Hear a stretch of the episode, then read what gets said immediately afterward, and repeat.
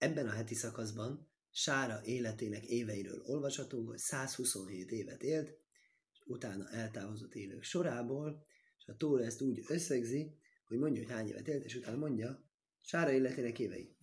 Híres kommentátor Rási kérdezi, hogy miért kell még egyszer megismételni. Azt mondja, azért, mert ezzel tanítja, hogy mindig egyformán jó volt. És nagyon-nagyon régóta érdekelt engem ez a kérdés, hogy ez vajon hogyan jött a Rásinak. Honnan tudja ezt? Hogy jó volt mindegyik életében. Természetesen bölcseink extra információkkal rendelkeznek nem csak arról, ami a Tórában le van írva, hanem vannak egyéb magyarázatok, hagyomány, midrás, mindenféle dolgok, és abból több dolgot lehet tudni, mint ami, mint ami le van írva. Ez jó, de ezzel együtt ez egy kérdés, hogy honnan lehet ezt tudni? Hogy mit tanít ez nekünk? Vannak, akik úgy akarják ezt magyarázni, hogy igen, elolvasjuk a Sára történetét, korábbi heti szakaszokat, azt láthatjuk Sárának a megpróbáltatásai, Sárának az életének a nehézségei.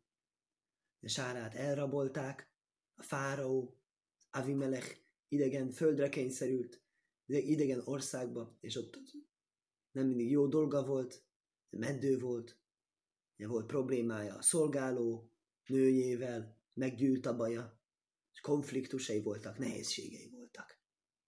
És a végén meg azt írja, hogy mikor a Yitzhákot, a fiát úgy hogy feláldozzák, meghallotta, és ez ki, kireppent a lelke úgy állt. Mai szóval talán úgy mondanak, hogy szívrohamot kapott. Tehát ez nem jó, és mégis egyformán jók voltak, van, aki úgy mondja, hogy hát igen, mert ilyen optimista volt. Ilyen, ilyen, jó, ilyen jó természete volt, hogy még a rossz dolgokat is úgy élte meg, mintha jó lenne. Hát, nem akarok senkinek megsérteni, de azt gondolom, hogy ez a magyarázat, ez ne, nehezen fogadható el, nehezen értelmezhető, és még oly nehezen alkalmazható a mi életünkre. Sokkal érdekesebb magyarázatot hallottam Klausenberger Rebe nevében. A Klausenberger Rebe az Klausenbergben élt, meglepő módon, csak azt nem tudják legtöbb, a Klausenberg az nem más merül Kolozsvár.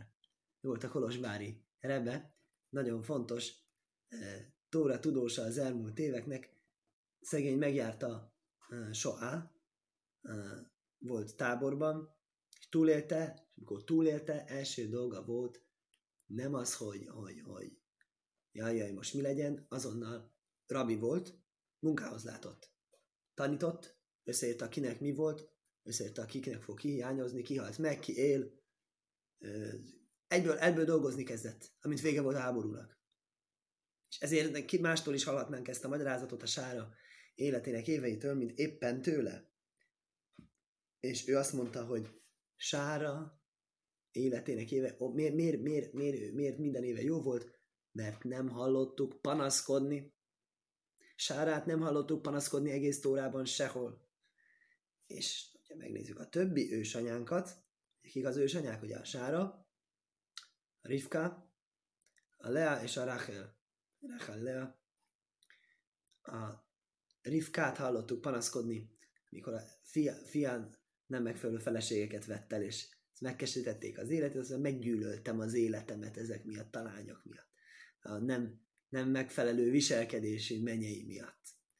Akkor a Lea, ő kisírt, ugye sírt, sokat azt mondják, hogy nehogy az észávot kelljen feleségül vennie. És sikerült is, és imádkozott is, de, de mégiscsak negativitást látni az életében. És Rákel, ő neki ugye nem volt fia. Azt mondta, adj nekem fiút, különben meghalok negatív. Sáránál ilyet nem hallottunk. Sáránál nem hallottunk ilyen nyilatkozatot, akkor ezért tudjuk, hogy Sára jöjtenek évei jók. Eszembe jutott most egy harmadik magyarázat is. Az, most az héten, az jutott eszembe, hogy ha az ember csak a túrai szöveget olvassa, azt hihetné, hogy a Sárának csak bajai voltak. Amiket felsoroltam. Egyik probléma másikat követi. Rossz, rosszul néz ki úgy néz ki, mint a teremtő, ne adj Isten, nem szeretné a sárát, kvázi nem jó életet ad neki. Majd adok én neked jó életet túlvilágon. Majd kapsz jutalmat a túlvilágon a sok szenvedésedére. Ezen a világon szenvedtél. Ez így hangzik. Ez nem egy jó üzenet. És nem is igaz különösebben.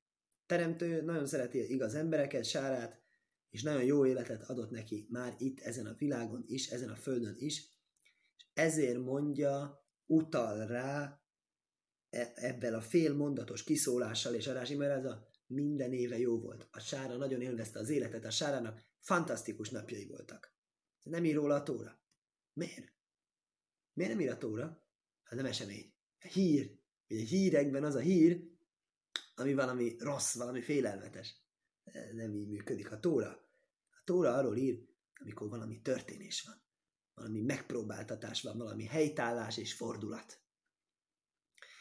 És ebben nem fér bele így az, hogy és akkor fölkeltem, és, és nagyon jól éreztem magam, és akkor gyönyörűen sütött a nap, és akkor friss levegőt szívtam, és akkor jól lefeküdtem aludni. E- ezeket nem így, nem lehet így dokumentálni. És azt gondolom, ebben van nekünk is egy kis üzenet, mégpedig az, hogy mi is, mit számítunk jónak, mit számítunk eredményes, tartalmas évnek. Aztán sokat utaztunk, aztán sokat voltunk étteremben, most éppen, enérce szerint nem hinném, hogy nagyon sok embernek volt olyan hú de jó éve, ez a legutóbbi. Ezért ajánlok egy alternatív mérési formát, amelyet úgy látszik talán alá lehet támasztani ezzel a tórai példával is. A mérése évnek az eredményekben mérhető. Én ezt magamnak úgy szoktam fogalmazni, hogy a munka, elérni valamit hétköznapi fogalommal, tórai fogalommal, mit tanít nekünk atyák tanításai. Három dolgán áll a világ. Tórán, Isten szolgálaton, vagyis imádkozáson, és jó cselekedeteken. Három mérőszám. Szépen tanultam? Szépen igyekeztem imádkozni, sikerült imádkoznom, és sikerült jó cselekedeket el kell csinálnom. Akkor az egy eredményes év, akkor az egy jó év. Ezek az igazi eredmények. És nem pedig a... Egyébként pedig jól éreztem magam, az nagyon jó. Ezek nem megfogható dolgok, és ezek nem olyan dolgok, amikre igyekszünk törekedni.